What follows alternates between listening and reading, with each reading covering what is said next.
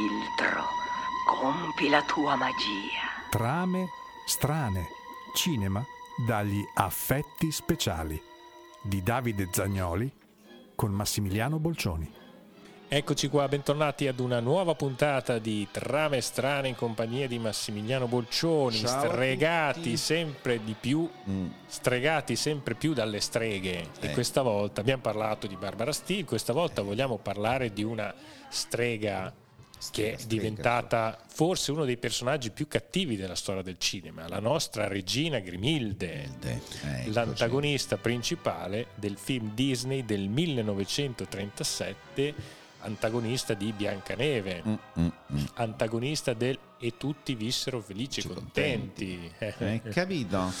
Biancaneve e i Sette Nani, un film incredibile, il Vabbè. primo lungometraggio d'animazione del nostro Walt Disney Ancora oggi, quando lo guardi, comunque ti porta in quell'atmosfera, non c'è niente da fare.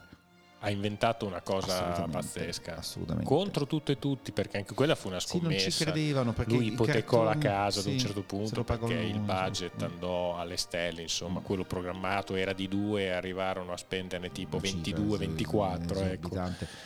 E- però insomma ha, ha creato un immaginario che è ancora con noi e sarà sempre con Ma noi io credo, sì, soprattutto i sette nani di pietra nei giardini della gente, quella è la, la tragedia venuta fuori da quel film. citato Cioè- anche nel meraviglioso mondo di Amelie ma Capito dai, quando vedi i nanetti nei giardini, ah, c'è la morte, ancora quando c'è Biancaneve.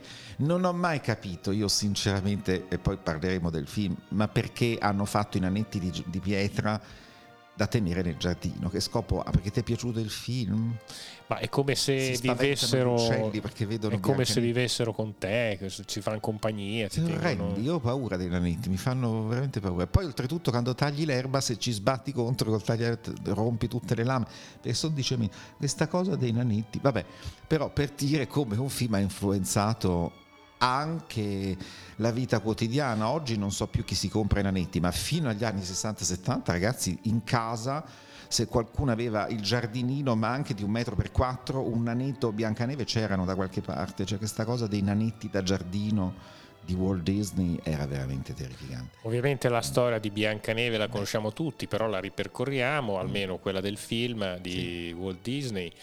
Eh, scacciata dalla matrigna, Biancaneve trova accoglienza nella casa dei sette nani, ma l'invidia per la sua bellezza spinge la matrigna strega a trasformarsi in una vecchia che le offre una mela avvelenata. Cadrà in un sonno profondo da cui la risveglierà il bacio di un principe. Ecco, questo è il primo eh, lungometraggio totalmente animato della storia del cinema e- ed è una favola tratta dai fratelli Grimm, ma si sa che Walt Disney amava comunque cambiare Mm, molte parecchio, in cose questo caso parecchio. durante la realizzazione. Sì, Ma quando si dice eh, l'autore dei fiabe spesso si casca in un equivoco, non le hanno scritte loro. Andersen forse era quello che le inventava di sana pianta.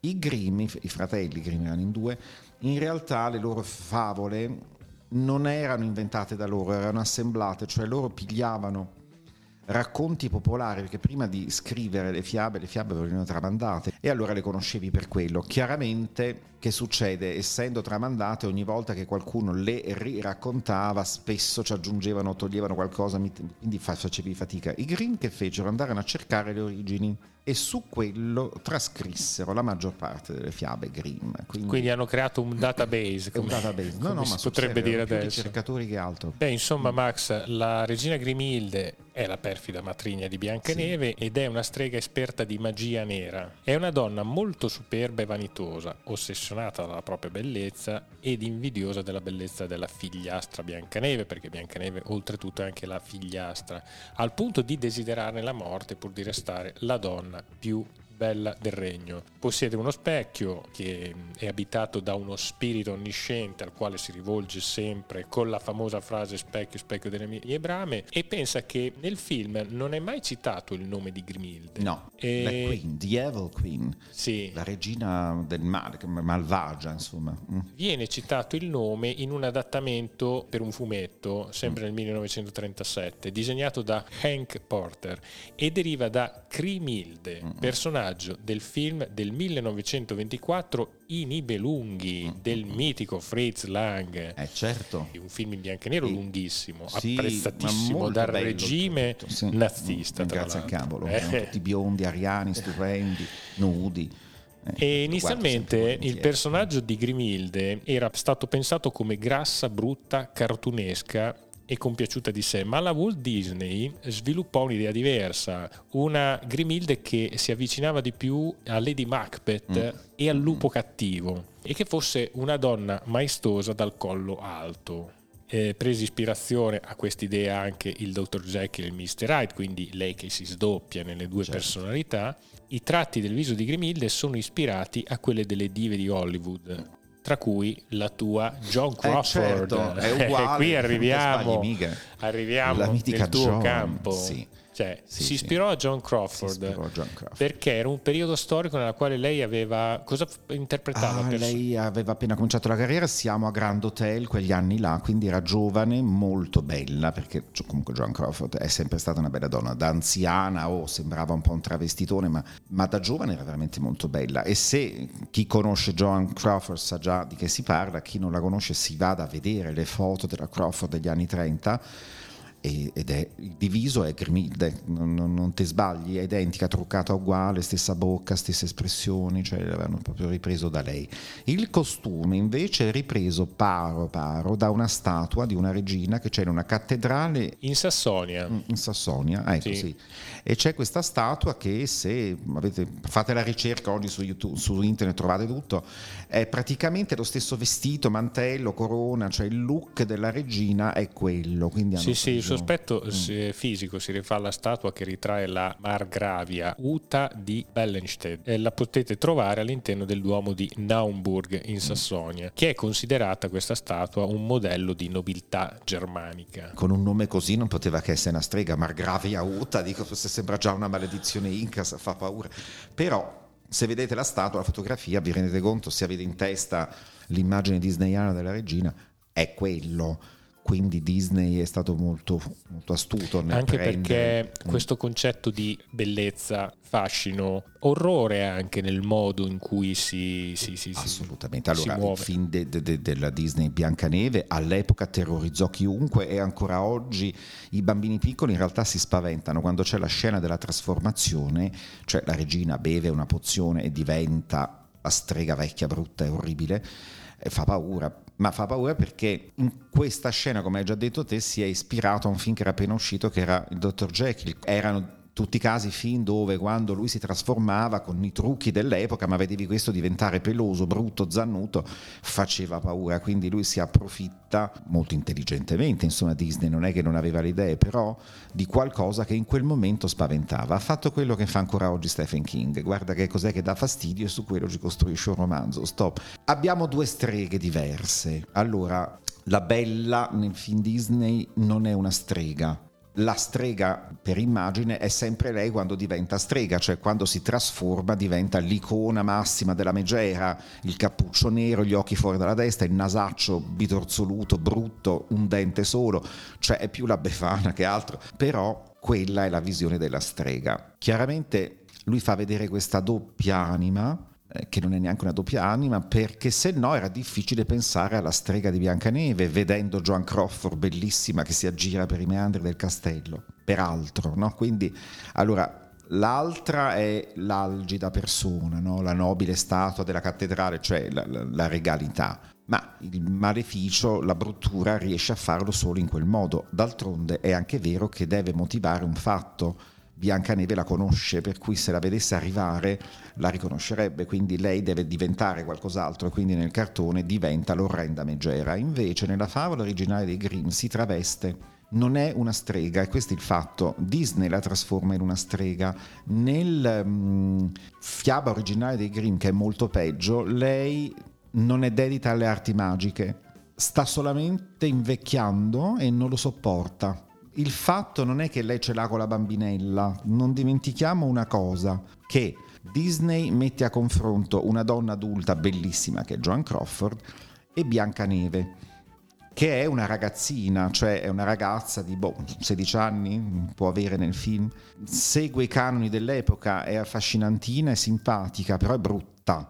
Se paragono la bellezza anche se è un cartone animato, visiva di Biancaneve a quella di Grimilde, Grimilde non avrebbe niente da temere, perché è più sì. bella lei, assolutamente. È per quello che ce la fa vedere brutta dopo, altrimenti non si spiega come posso essere invidiosa della bellezza di Biancaneve che ha una testa macrocefala, oltretutto ha questa testa enorme, cioè poi è stupida, hai capito? Non fa un cazzo, sta lì e dice uh, arrivano gli uccellini che mettono a posto, cioè in realtà non serve a niente Biancaneve, sta lì canticchia e basta con la voce di Adriana Caselotti, che era una cantante lirica italiana, giovanissima dell'epoca. Invece nella fiaba originale Biancaneve ha sei anni, non è una ragazza, quindi non c'è nulla per la quale lei dica debba è più bella qualcosa. lei, non, non, non, è una sua pari, semplicemente lei ehm, ha bisogno di tornare giovane. Allora l'aspetto stregonesco, se proprio vogliamo darglielo, della, della Grimilde, chiamiamola così, ma anche nella favola dei Grimm non si chiama Grimilde, qual è?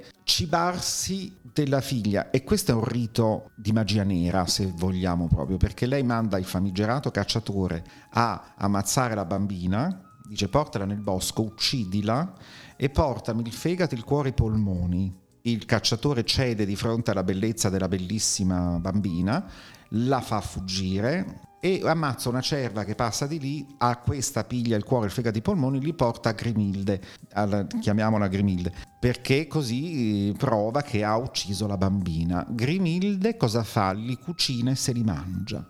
Allora, questa è l'unica cosa nel testo originale dei Grimm che ci fa capire il rito arcano antico di se io mi nutro di quelle carni e non dimentichiamo che fegato, cuore e polmoni per gli antichi egizi erano il posto dove viveva l'anima, lei diventa la figlia che tra l'altro io assorbo la sua giovinezza sì, anche a perché, mio favore. Esatto. Ehm, quindi la favola dei Grimm è molto più cruda, chiaramente, non avrebbe potuto farla così com'è, ed è piena di situazioni macabrissime.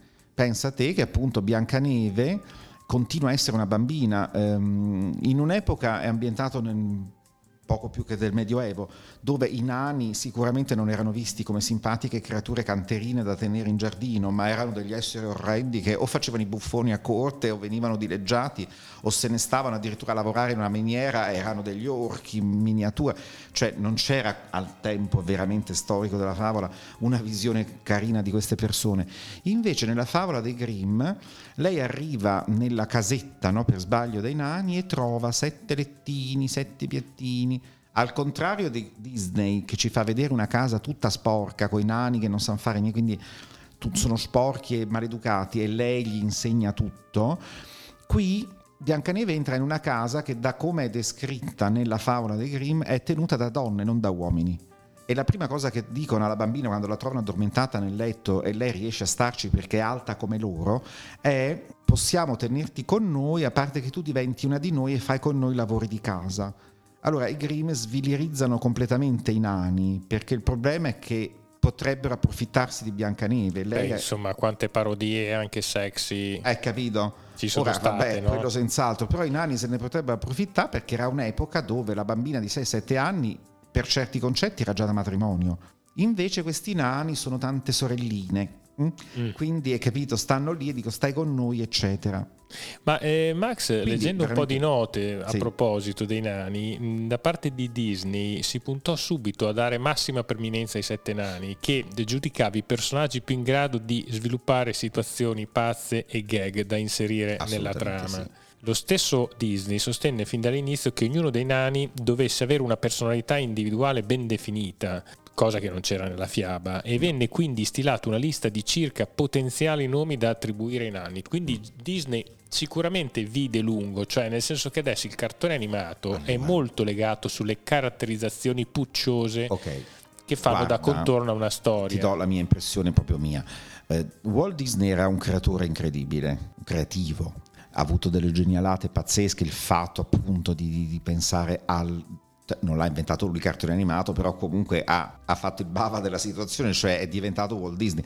Ma il marchio Disney immediatamente, già da prima, ma soprattutto da Biancaneve, lui lo sdoppia. Quindi Walt Disney, a mio parere, era un, un'anima pura da una parte, un bambino sognatore, quello che vuoi, che disegna e vede i suoi disegni, prende quello che è, dall'altra presume già che questa cosa poi deve farmi fare dei gran soldi. Questo concetto di merchandising immediatamente seduce Disney o chi per lui ha avuto dei, dei, collaboratori e dice ma se poi facciamo delle robe che possiamo cominciare a vendere perché poi la Disney ora campa di quello Ah, certo. Hai capito? O meglio, eh, anche e soprattutto anche di, quello. di, quello. Però hai capito, da sempre poi usciva oltre al film e la disco e la canzone e le musichette e la bamboletta e i vestiti e il ciappino. E Infatti, tra l'altro, eh, fu eh, il primo film che produsse una colonna sonora originale da vendere come 33 giri. Adesso non so all'epoca che, che sì, formati sì, andavano. Sì, forse andava a 78. All'epoca però. le musiche dei film non si vendevano, mm. cioè non interessavano. No, no. Ma infatti è stato un apriporta anche Biancaneve assolutamente per mille motivi. Per mille. Beh, è incredibile. E comunque Grimilde rimane nella memoria. Più di tutti, secondo me. Assolutamente, perché è camp.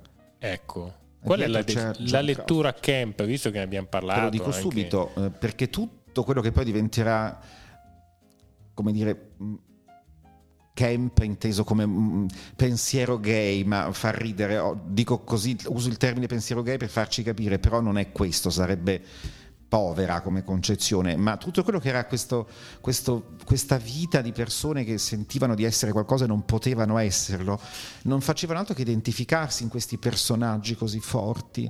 Eh, quando si parla di Biancaneve, quella di Walt Disney, e, e, e citiamo, ma anche certi bambini, tutti dicono chi vorresti essere? Ma quasi nessuna dice Biancaneve, vogliono essere tutta la regina non certamente quando è vecchia e strega, semplicemente quando è bellissima, perché è un travestito. Di conseguenza, da lì arriva, ad esempio, ti dico uno dei figli più evidenti, eh, Frankenfurter del Rocky Horror Picture Show, che è truccato esattamente come la regina Grimilda del, del, film Disney. Il trucco è preso da lei. Il mantello è preso da lei. Se è sì, presente, sì. il mantello di Grimilda è uguale. Lei ce l'ha lungo 8 metri nel film di Disney perché fa più scena a Frankenfurter avrebbe dato fastidio, però il mantello è uguale, col dentro bianco e se lo leva e sotto c'è la vera anima di Grimilde, che non è la vecchia strega, ma Sweet Transvestite dalla Transilvania. Quindi ecco, diciamo so. che il parallelo è molto simile, se non identico, alla moglie di Frankenstein. Assolutamente sì. Ne abbiamo parlato in qualche puntata fa, dove il nostro James Whale si identifica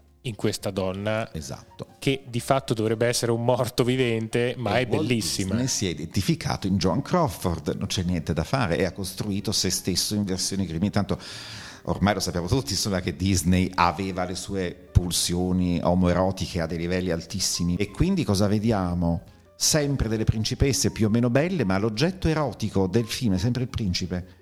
Tutti i principi o i personaggi maschili del vecchio classico Disney sono tutti belli non ce n'è uno che non so fuori dal, dal, dal cliché del bel figone. Stop. Poi abbiamo principesse più o meno divertenti o no, ma non sono mai loro le protagoniste principali. D'altronde le cattive, e stiamo parlando delle drag queen concettualmente, esploderanno al massimo con Malefica, che non è altro che una drag queen, anche nel vestito solo le drag queen si inventerebbero un costume la malefica della Walt Disney, della Walt Disney. Del, um, del, film La Bella Addormentata la Bella Addormentata. Non certo quella della Jolie che è, c'è niente di camp a un certo punto diventa Catwoman con una tuta di craniera ma che cazzo c'è? c'è boh, una cacata mai vista insomma bella la Jolie quanto va ma il film non c'entra nulla con Malefica quella quindi vera, tu dici anche Malefica è una strega che è una strega assolutamente è una derivazione camp. proprio dalla da, da, da, come si dice dalla proiezione di quello che ti piace di quello che piace a te artista. Vorrei vestirmi da malefica. Da malefica, ma che sia che si vuole vestire come la bella? Vero, sì, sì. Cioè, in casa c'ha uno straccio perché sta lì non fa niente, poi cresce facendo le pulizie, quindi insomma niente di interessante. Da principessa c'ha un bel vestito azzurrino, ma se lo mettono le bambine a carnevale perché Disney li faceva confezionati per comprarli già fatti come fanno ancora oggi ma non trovi mai difficilmente un costume da malefica perché costerebbe troppo. Allora chi se lo fa? Quelli che hanno quest'estro creativo e inventivo, le malefiche sono tante. Quindi, ma il concetto base del, proprio de, dell'emblema del travestitismo è quello perché fa vedere quello che sei in un modo alternativo, che era la base del camp.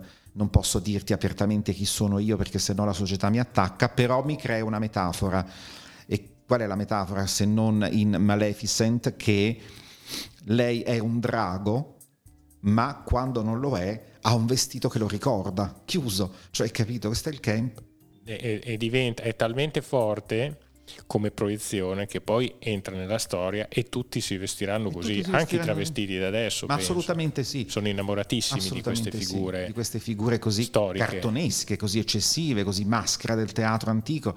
Cioè, siamo lì, sono tutte icone visive immediate e un drag queen o comunque uno di questi personaggi vuole essere immediato. Non è che uno spettatore di una drag queen deve mettersi lì a pensare chi sarà, che cosa mi vuole suggerire. Questo lo fai se sei un attore che interpreta un personaggio femminile da attrice, è un altro discorso. La drag queen come appare deve essere, stop.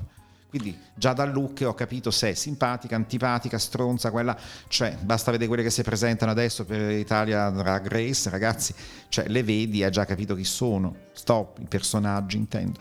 Un eterosessuale non crea una figura così forte come Assolutamente no, Grinilde. assolutamente non ci arriva. non ci arriva. gli appartiene. No, magari ci pensa, però poi avrebbe un risultato diverso, non sarebbe così seduttiva. Non spingerebbe così tanto su certi tasti. No, Quindi no. diciamo che anche analizzando il cinema, quello che è diventato storia, poi possiamo vedere chi c'è dietro attraverso sì. questa sorta di rilettura Ma è camp. questo perché ti dico, oggi hanno fatto anche dei film su Walt Disney, il vero Disney, trattati vari, insomma, quindi non è mai stato dichiarato ufficialmente, in realtà era omosessuale, non era neanche vero secondo me, era uno semplicemente che non, non si poneva un limite, ma di sicuro non era quello che doveva sembrare. E nei suoi film te ne accorgi immediatamente, tutte le persone abituate al al concetto camp anche senza conoscere il camp perché ne fai parte o no, chiuso, vedendo i suoi film se ne accorgono immediatamente, te ne accorgi istintivamente, come non puoi accorgerti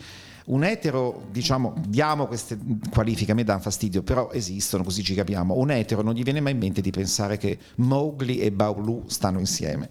E il loro rapporto si spezzerà quando arriva la cretina a prendere l'acqua nel fiume e da lì Balù muore. Poi, essendo un cartone, in realtà non era morto, è ancora vivo, se no ti suicidi, contando che è morto per colpa di quell'altra. Cioè, quindi hai capito, cioè, l'amicizia viene spezzata da chi sempre, dalla ragazzetta di turno, dalla principessa da salvare, ma c'è sempre un amico maschio o la coppia di spalle, tipo eh, il Fagocero e quell'altro in Re Leone, che se invece lui, Simba, deve essere etero per forza perché se no non può avere la leonessa e quindi non darà una stirpe, ma chi c'è di fianco? I due amici inseparabili, hai capito? Che se la fanno, non c'è niente da fare. Cioè. E poi è chiaro, non dovete pensare a questo sotto un'ottica malevola, porno, sensuale. No, è proprio un concetto di, di- di amicizia che va oltre, sto, un'amicizia eterna che, che supera qualunque barriera, limite o pregiudizio. Questo Sì, lo abbiamo citato anche nella puntata sul camp in cui Esatto. parlavi di Ben Hur e di questa forte capito? amicizia che c'era tra i due protagonisti. E questo non fa né di uno né dell'altro, uno che poi deve andare nei locali gay, cioè, capito? Eh, no, questo è venuto dopo, ma è tutt'altra roba, è politica, è moda, è, è tante cose, insomma, positive e negative. Ma l'origine è un'altra cosa, insomma, no? Un- forse è è più vicina al concetto di- di- degli Spartani, cioè di, capito, di, di Alessandro Magno, di queste epoche qua, che non si ponevano il problema, non perché fossero libertini, ma perché era normale che tu possa voler bene a una persona che sia uomo o donna, chi se ne frega, va bene anche un cane, sapere cioè hai capito? E invece no, è oggi che hanno diviso. Vabbè. Disney ecco, ci ha raccontato la sua visione delle cose, diceva la stessa cosa però attraverso le sue opere e le sue cattive sono tutte affascinanti. E Medusa. Medusa stessa di, di, di, di- Bianca e Berni. Madame Medusa. Ecco, è un travestito, se tu è presente a un certo punto lei si strucca.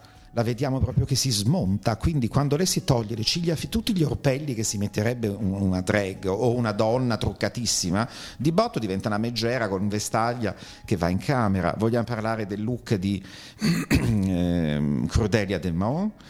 Sì. che è praticamente la moglie di Frankenstein dove la mesh dai lati si è spostata e ha preso mezza testa, cioè siamo sempre lì, non ci dimentichiamo che strega o fata è la stessa cosa, quindi anche in Cenerentola la buona fata madrina è comunque una strega, quindi il personaggio che grazie alla magia opera, in questo caso per il bene, ma c'è anche qua.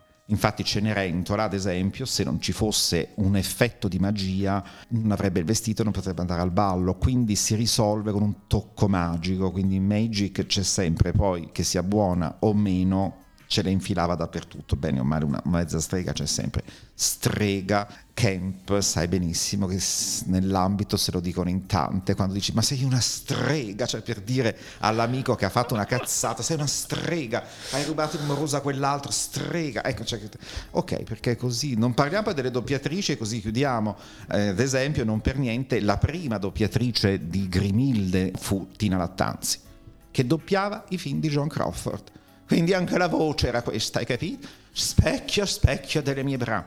E poi è stata ridoppiata rovinando orrendamente il film perché era camp anche la Tina Lattanza. Comunque, insomma, siamo sempre... Grande. Mm.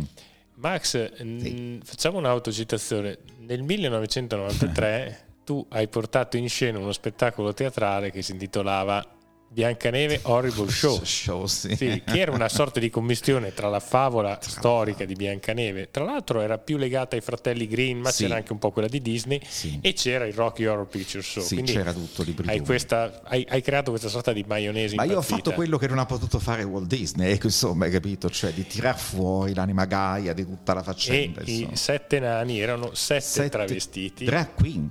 Erano sette drag queen. Voi eravate, tu avevi uno stacco di gamba notevole. Non diciamolo perché No, no, dopo... ma ve lo dico io, c'era due gambe incredibili, tutti rimasero stupefatti dalla gamba sexy di Davide Zagnoli sul tacco da 10, so come facevano a starci, poverini. E, ehm, ma se ci pensi, allora il concetto, il fenomeno drag queen in Italia non non c'era proprio. Non c'era, c'era sì Renato Zero, queste cose qui, ma la drag queen, quella all'americana, l'abbiamo portata noi.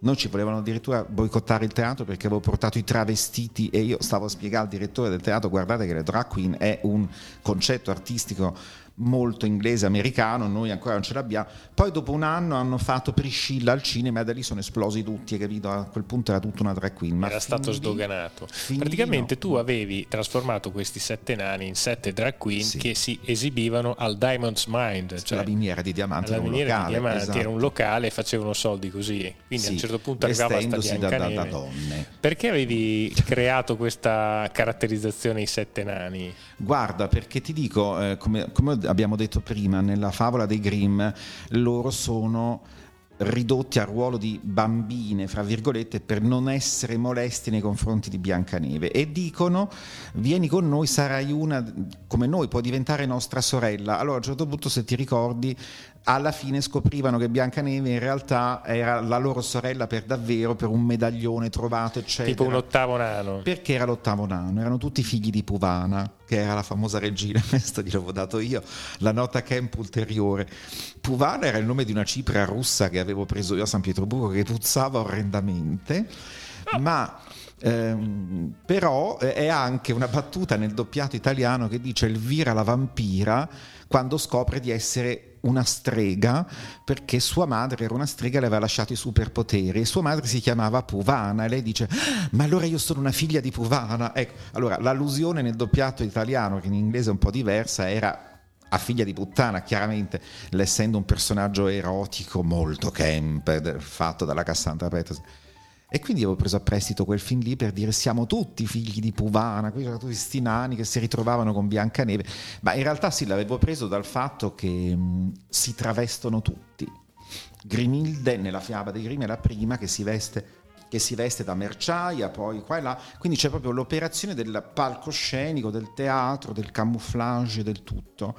I nani, se ti ricordi, non erano neanche nella nostra volontà di messa in scena gay, erano semplicemente obbligati a vestirsi da donna perché avevano una platea fatta di grezzi, villani, boscaioli, quindi non avrebbero apprezzato degli uomini canterini, quindi si vestivano da donna per accontentare la platea. Quando arriva questa e la trovano Biancaneve che era una strafigona, allora la faceva la Patrizia Valpondi, che era una strafigona, aveva un fisico incredibile, ehm, dicono va bene fai tu così finalmente guadagneremo di più ed evitiamo di doverlo fare sempre noi, fra virgolette. Quindi fanno fare un numero anche Esatto, a lei. spacciandola per drag queen, quindi fanno credere che lei sia per mantenere l'anonimato con la strega cattiva che sia un uomo, ma in realtà così ha un successo incredibile e non sa fare niente. Lei, essendo la diretta figlia di quella di, dei Grimm, cioè cretina, bellissima ma stupida.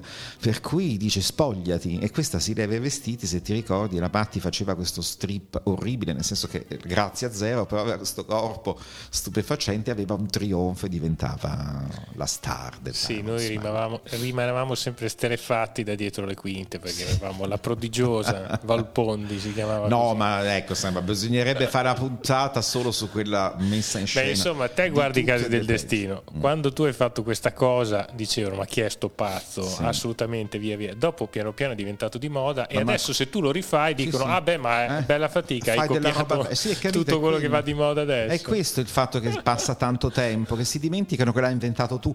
Per cui hai capito, dicono, ah, ma copia tutti. Dicono, no, veramente sono i tutti che hanno copiato me, parliamone, perché dopo di me, te- sai anche te, qua è stato un tutt'uno di travestite, drag, robe varie. Dico, ma ragazzi, non sapevate neanche che esistessero. E favore. magari all'epoca ti prendevano per il culo. Assolutamente sì. Vabbè, Però, insomma, dai. su queste note ci salutiamo. Chissà, un giorno rivedremo il Biancaneve Horrible Show. Ma spero di sì, tutti gli anni, guarda, da allora, tutti gli anni puntualmente mi dicono lo facciamo, lo rimettiamo, dico perché no. Pino Guartullo, che conosco, è un mio, un mio amico, non l'ha mai visto, ha visto solo le foto, ma è il suo spettacolo preferito. Gli ho detto scusa Pino, come fai a dire che è il tuo spettacolo che non l'ha mai visto, manco una registrazione? È, vada intuito, ho visto le maschere, ho visto le foto, cioè hai capito? Quindi faccio vedere sta cosa che è diventata mito su che? Su due repliche, poi forse neanche una... Oddio, magari ne abbiamo parlato tra un po', vedremo un Netflix che ci fa No, no, non ci- 18 sì, sì, puntate su, sui nani travestiti, nani travestiti, che si non- esibiscono al Diamond's Mind. Già l'ultima Cenerentola che hanno fatto al cinema remake siamo su quelle ottiche di drag queen, di roba, cioè siamo finiti nel- solo che non lo fanno con l'istinto giusto, hai capito? Sì. 20-30 anni fa l'abbiamo fatto noi, c'era da infrangere delle cose, da raccontare qualcosa di nuovo, di inedito. Oggi chi se ne frega se fa la drag queen all'inferno, cioè chi se ne frega, lo fanno tutti, cioè, capisci? Non c'è più nulla. Non è neanche più una novità e No, alla fine non è neanche nulla di rivoluzionario. No, diventa un po' noioso e se vuoi fatto bene visivamente, ma scontato, insomma, che non serve a niente. Ciao a tutti, Ciao a alla tutti prossima. Ciao. Il cuore di un cinghiale. Il cacciatore mi ha tradito. Trame strane. Cinema dagli affetti speciali di Davide Zagnoli con Massimiliano Bolcioni. Il cuore d'un cinghiale. Lo punirò come merita. Andrò io stessa alla casetta dei sette nani ed assumerò un tale aspetto che nessuno potrà riconoscermi.